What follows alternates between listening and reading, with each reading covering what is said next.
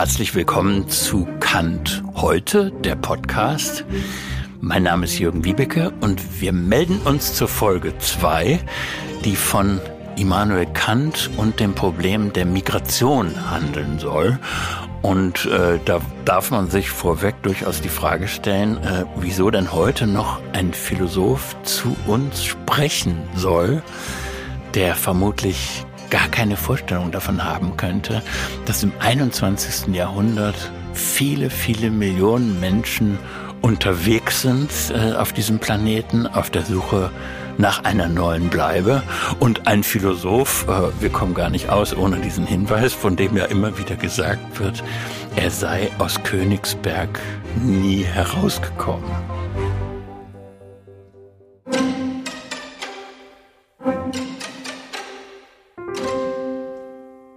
Also er ist in Königsberg im heutigen Kaliningrad. Es ist eine Stadt am Meer, an der Ostsee gelegen.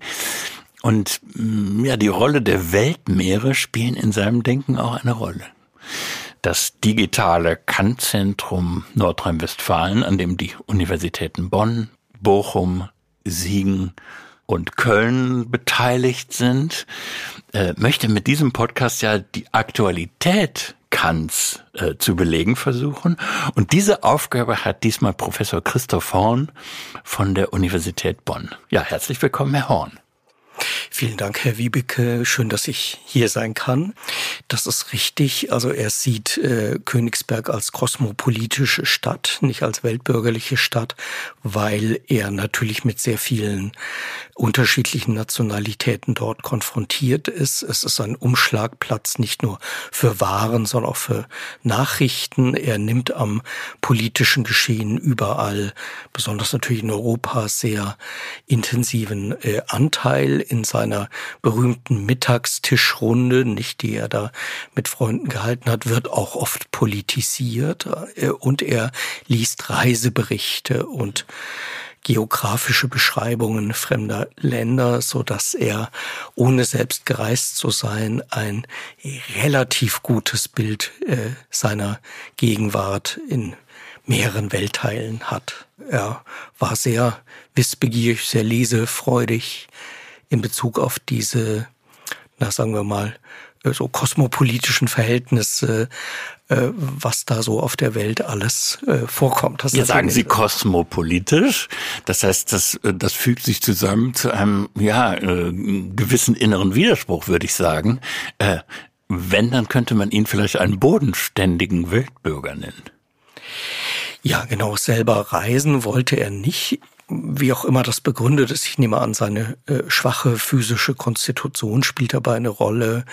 Äh, er war auch recht pedantisch, wie man weiß. Ich hatte einen extrem geregelten Tagesablauf, ähm, wo äh, frühes Aufstehen, Schreiben, Arbeiten, Briefe beantworten, äh, Spazieren gehen, Mittagessen, irgendwie alles ganz genau getaktet war. Ich nehme an, das war ihm sehr wichtig und diese Weltläufigkeit kam dann durch die Gespräche und durch die Lektüre, aber nicht durch eigenes Reisen, durch eigene Anschauung. Können wir noch mal über die Rolle der Ozeane sprechen, über die Weltmeere, denn das war ja doch das, wie er es sich vermutlich vorgestellt hat, äh, wie Menschen miteinander in Kontakt kommen. Ganz genau, ganz genau. Er stellt sich das sogar so vor, dass er so eine Natur- und geschichtsteleologische Bedeutung den Ozeanen zuschreibt. Also er denkt sich das so nicht. Die äh, Völker der Erde sind durch die Ozeane, durch Weltmeere miteinander verbunden. Die äh, Schifffahrt äh, im 18. Jahrhundert natürlich nicht ist längst dazu in der Lage, jeden Punkt der Erde zu erreichen. Und ähm, das bedeutet nun, dass es die Naturabsicht sein muss, nicht? Also daher Teleologie, die Menschen miteinander in Kontakt zu bringen. Und dann sagt er in den 90er Jahren für uns positiverweise dieses, diese Kontaktanbahnung durch die Ozeane ist dazu da, ist dazu sozusagen von der Natur gewollt, äh, dass Menschen sich zum Handelsverkehr und zum Austausch einander anbieten. So, nun gibt es bei Kant einen Schlüsselbegriff, über den wir auf jeden Fall sprechen müssen. Das ist das Besuchsrecht oder Hospitalitätsrecht. Also angenommen, wir beide würden in Kaliningrad ein Schiff besteigen und dann, sagen wir mal, über den Atlantik segeln oder in eine andere Himmelsrichtung und kämen in ein für uns fremdes Land. Was hieße es dann, ein Besuchsrecht zu haben? Das hieße, dass ähm, weder die äh, äh, Menschen in dem dortigen Land äh, uns versklaven dürften oder töten dürften, noch dass wir koloniale Bestrebungen an den Tag legen dürften, also die Küste erstmal für unseren König sozusagen in Anspruch zu nehmen, indem wir eine Fahne aufpflanzen oder so. Nicht so ein deklarativen Akt der Inbesitznahme erklären. Also es äh, ist einfach so, dass Hospitalitätsrecht, Besuchsrecht bedeutet, dass man sich zum Austausch anbietet. Nicht, also man soll das Recht haben, sich jedem zum Austausch, zur Kommunikation, zum Warenverkehr anzubieten und dabei äh, unverletzt bleiben, ungeschoren davonkommen, mhm. wie auch äh, darauf unbedingt verzichten, eine Landnahme, ein Raub, äh, eine Okkupation äh, vorzunehmen. Ist dieses Besuchsrecht befristet? Müssten wir irgendwann wieder gehen? Wir müssten auf jeden Fall wieder gehen. Ja, in der Tat ist es kein Ansiedlungsrecht. Äh, es ist wirklich dieser vorübergehende Besuch, den man, den man da äh, betreibt. Also diese, dieser Punkt, den Sie äh, erwähnen, tauchte in der Schrift zum ewigen Frieden von 1795 auf und dann auch nochmal in der Rechtslehre von 1797. Das ist eine relativ späte Konzeption und gedacht ist dabei an solch ein menschheitliches, wie soll man sagen, Grundversorgungsrecht. Das gibt's auch im Prinzip schon bei Cicero und De Officiis, nicht? Der sagt da auch schon, man muss jeden Menschen vom Brunnen trinken lassen, man muss jedem Menschen Auskunft über den Weg geben und so weiter. Das ist so diese ältere naturrechtliche Vorstellung davon, dass es so eine Art von äh, eine, eine Menge von Grundregeln gibt, die jeder Mensch in Bezug auf jeden Menschen befolgen muss. Und Kant mhm. beschränkt das. Also er sieht nicht die Ansiedlung von Glaubensflüchtlingen vor oder ein Asylrecht überhaupt nicht, aber er sieht eben vor, dass man sich äh, dass man sich dem anderen anbietet. Und da wollen wir nicht in einen Handelsaustausch treten. Ja. Gut, das ist ein, ein ähm, friedliches angenehmes Miteinander auf Zeit, was da fixiert ist.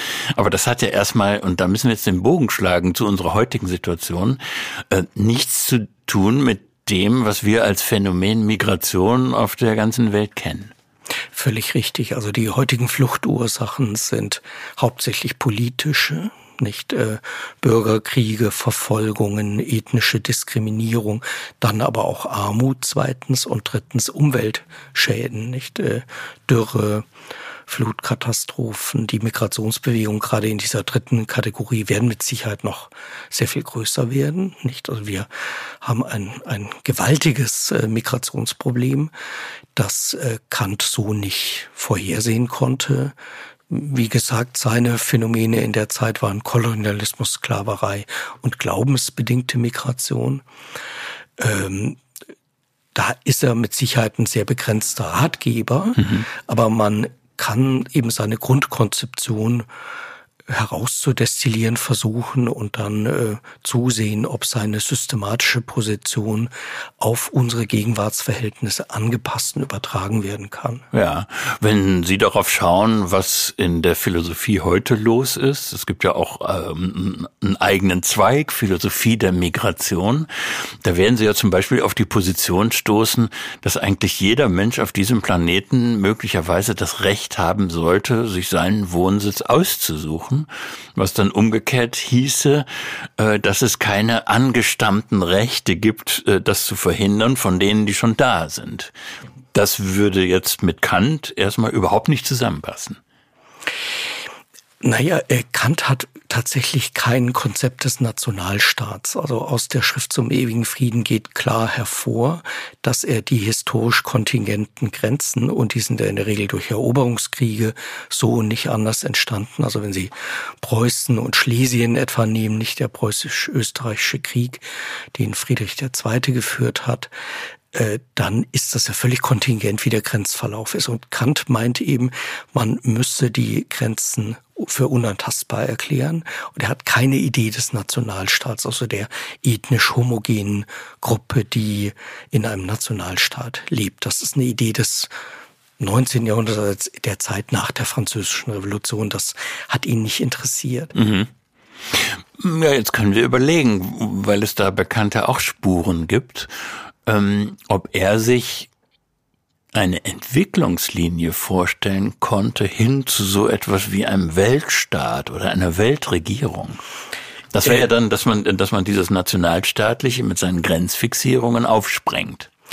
Also es gibt einige Interpretinnen und Interpreten, die glauben, es sei so, aber er, er sagt eigentlich ziemlich explizit in der Schrift zum ewigen Frieden, dass er das ablehnt. Nicht? Also er lehnt die eine umfassende Weltrepublik, von der er glaubt, sie sei eine bedrohliche Universalmonarchie ab und begründet das tatsächlich auch an der Stelle mit der Unmöglichkeit, da noch auszuwandern. An der Stelle sieht man, dass er das in einem gewissen Umfang vorsieht. Klar, ich meine, es gab ja eben die die Zuwanderung etwa nach Preußen von äh, protestantischen Gruppen aus Österreich und aus Holland nicht äh, und die vielen vielen Glaubensflüchtlinge von Europa in die USA. Also er hält die Weltrepublik für bedrohlich. Aber er denkt auch, dass sie verhindert, dass die Völker zueinander in einem Wettbewerb stehen. Also er, er, glaubt an den Wettbewerb des Handelsgeistes, der Ideen, der ähm, äh, der verschiedenen Modelle, so dass das Kompetitive im Staatenverhältnis für ihn unaufgebbar ist. Und er glaubt, dass dieser Wettbewerb für den sogenannten Fortschritt der Geschichte notwendig ist. Was er aber verteidigt an Stelle der Weltrepublik ist die Vorstellung von einem Völkerbund. Das ist der Ausdruck, den er selber benutzt, der er dann auch im 20. Jahrhundert nach dem Ersten Weltkrieg ein institutioneller Name wurde, nicht Völkerbund. Und dieser friedensschaffende Bund soll die Republiken der Erde miteinander verbinden. Jetzt müssen wir unbedingt darauf schauen, ähm, weil das in der heutigen Diskussion äh, eine große Rolle spielt, ähm, inwiefern wir Kant jetzt haftbar machen können für bestimmte historische Irrtümer oder um es deutlicher zu sagen, auch für bestimmte Hässlichkeiten, die sich in seinem Werk finden, so dass er auf einmal der große Moralist Kant auf der Anklagebank sitzt. Ja, das ist so. Ich äh, muss zugeben, dass meine Generation von äh, äh, Leuten, die sich mit Kant beschäftigt haben, immer noch ähm, anfangs jedenfalls zu blauäugig oder zu positiv über diese Stellen hinweggeschaut hat. Nun gibt es seit etwa 20 Jahren eine äh, Aufarbeitung der Passagen, in denen Kant sich über sogenannte Menschenrassen äußert, ähm, über äh, äh, deren Merkmale und äh, äh, da sind die äh, Texte äh, teilweise sehr, sehr haarsträubend, sehr, sehr äh, hässlich, sehr provokativ für uns. Ähm, äh, er spricht von vier verschiedenen Menschenrassen, von denen er annimmt, dass sie aus einem biologischen Stamm, aus einem einzigen Stamm, nämlich einer Spezies, mhm. generiert sind. Ich meine, man konnte im 18. Jahrhundert auch der Auffassung sein, dass die unterschiedlichen Menschengruppen ähm, aus verschiedenen Linien sozusagen hervorgegangen sind. Also er nimmt diese eine biologische Spezies an, vertritt dann aber so eine Art klimageografischen Rassismus, bei dem er annimmt, dass man würde es heute Epigenetik nennen, nicht, dass äh, die Eigenschaften, die in der Umwelt der jeweiligen Menschengruppen herrschen, sich auf den Charakter der ganzen Gruppe niederschlagen. Also Feuchtigkeit und Wärme sind dabei die wichtigen äh, Punkte, nicht? Und dann entstehen durch diese Umweltbedingungen eher tüchtige, fleißige, kluge Menschen oder eher nachlässige, faule und äh, untüchtige, aber äh, robuste Menschen. Hm. Solche Dinge sagt er da. Was fangen wir nun damit an? Äh, denn da kann man ja sehr unterschiedliche Schlussfolgerungen draus ziehen. Und eine werden Sie vermutlich auch von Ihren Studierenden kennen, dass dann gesagt wird, ja, ich stoße hier auf rassistische Denkmuster, also muss ich den Kant eigentlich nicht lesen.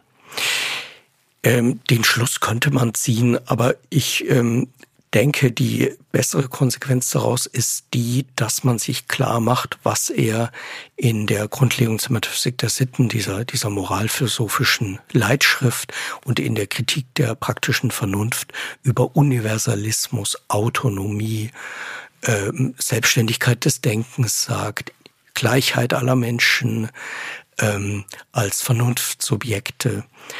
Ähm, also er ist ja der, die führende Figur der Aufklärung. Und so haben wir ihn immer gelesen, immer rezipiert, unter sträflicher Missachtung, das gebe ich zu, dieser anderen Passagen. Aber dadurch wird ja der Autor der Aufklärung des Universalismus, der Egalität nicht entwertet, sondern ich denke, man muss Kant äh, gegen sich selbst ernst nehmen, nicht? Und Kant gegen sich selbst ernst nehmen. Haben Sie denn für sich eine Erklärung dafür gefunden, warum es diesen Widerspruch gibt? Warum das eine Denken so ist und dann sich das andere findet? Äh, ist ja die Frage, wertet man das als, als ein Lapsus, Unkenntnis, den Zeitumständen geschuldet oder ist es einfach ein, ja, ein moralisches Konto, was hoch belastet ist? Also in der Diskussion gibt es eine Position, die sagt, und die finde ich eigentlich ziemlich plausibel, dass er einen Lernweg äh, gemacht hat. Nicht bei dem in den späten 80ern, frühen 90ern das Ergebnis dann das ist, dass er Kolonialismuskritiker geworden ist. Ähm, er ist äh, im Prinzip äh, Rassist in diesem problematischen Sinn der Annahme von biologischen biologisch fundierten äh, äh, äh, Unterschieden zwischen Menschengruppen. Und er ist auch Befürworter der Sklaverei gewesen. Aber zumindest im Punkto Kolonialismus scheint er einen Weg gemacht zu haben, der in den 90ern zur Kolonialismuskritik führt. Jetzt äh, würde ich mit den anderen Dingen, die so hässlich sind und auch bleiben, äh, äh, gerne so umgehen, dass äh, ich das jetzt nicht einfach auf das Zeitkonto schiebe, nicht erst ein Kind seiner Zeit, nicht einfach das, sondern äh, sage, er hat hier ein echtes Fehlurteil gefällt, nicht, dass er, ich meine, es ist nicht interessenbasiert, er hat da keine naheliegenden Interessen, also etwa eigene Sklaven besessen, einen Hausdiener aus Afrika oder irgendwas in dieser Art, nicht das, also nicht so naheliegende Interessen, aber doch so ein äh, Klassifikationsinteresse, das mit einem gewissen europäischen Hochmut verbunden war. Nicht die, das Zeitalter der wissenschaftlichen Entdeckungen ist in Europa vollzogen worden. Die, die äh, intellektuelle Geschichte Europas scheint ihm irgendwie einzigartig zu sein, solche Dinge. Also dieser, dieser Hochmut, glaube ich, spiegelt sich in, in äh, solchen Äußerungen. Dann stellen wir für uns fest in unserem Kant-Podcast, dass wir auch eine Lernkurve vornehmen. Also dass der, den wir genauer kennenlernen wollen und auf seine Aktualität hin überprüfen wollen, eben auch mit intellektuellen Widersprüchen, Fehlurteilen und moralischen Hässlichkeiten gelebt hat. Professor Christoph Horn, ganz herzlichen Dank für diese Folge. Ich bedanke mich ebenfalls.